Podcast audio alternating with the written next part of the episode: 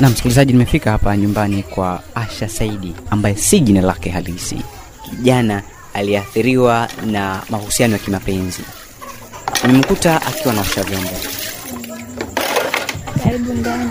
Asante. Nini kilikukuta katika mahusiano yako? Katika mahusiano yangu kiukweli, yani nilimpenda mtu ambaye hajanipenda. Mwanzoni tulikuwa tukiishi vizuri tu, na akionyesha mapenzi ya dhati kwangu mimi, lakini baadaye alikuja kubadilika. Ni pale ambapo alipokuwa ananidharau, aniheshimu, anisamini, maudhi Maudhi gani na dharau zipi ambazo unazungumzia? Yaani dharau kifuna, unaweza ukawa unamuuliza mwenzio kitu ajibu kama inavyotakiwa. Unajua, mtu ambaye unampenda inatakiwa aonyeshe mapenzi ya dhati na wewe, lakini yeye yaani muda mwingine asamini wala ajali. Kama ni mke wangu, naweza ukamwomba hela labda ya mahitaji fulani, nakwambia mi hela sina. Baada yake anapigiwa simu na mwanamke, anaambia mi nahitaji kiasi fulani, unamsikia kabisa anaongea na anamtumia. Sasa kutokana na hiki ambacho ulikipata katika maisha yako, athari zipi ulizozipata? Kwanza nilikuwa nikiishi na manung'uniko, sina raha katika, yani sina raha katika maisha yangu, sina furaha zaidi ya kuumia.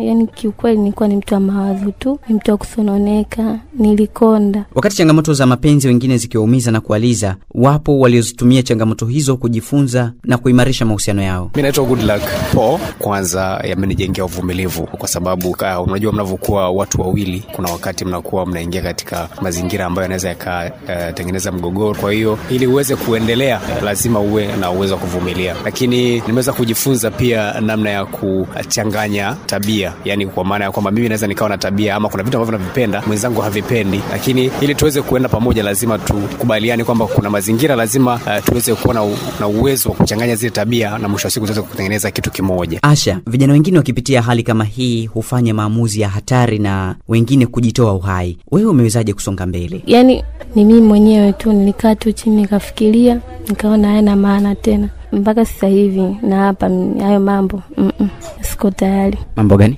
Haya mambo ya kuhusisha na mapenzi, labda labda nikuwa labda na mwanaume au kufikiria bado, kutokana na yaliyonipitia. Maamuzi ya Asha ni kukata tamaa katika mahusiano. Ndiyo maana nimemtafuta Bi Bupe Mwabenga ambaye ni mwanasaikolojia na mwandishi wa vitabu vya mahusiano kutoka taasisi ya Bupe Books Counseling and Training Service. Muhimu sana kukubali kwamba hiki kitu kimeshatokea. Baada ya kuwa umeshajikuta huko kwenye hizi changamoto, ni vizuri sasa kuanza kuji kujihakiki kwamba sasa mimi mpaka nimejikuta hapa nilipo ilikuwaje? Hii itamsaidia kujipa muda wa kujipumzisha akili, na kabla hajaingia kwenye mahusiano mengine awe ametulia kichwa.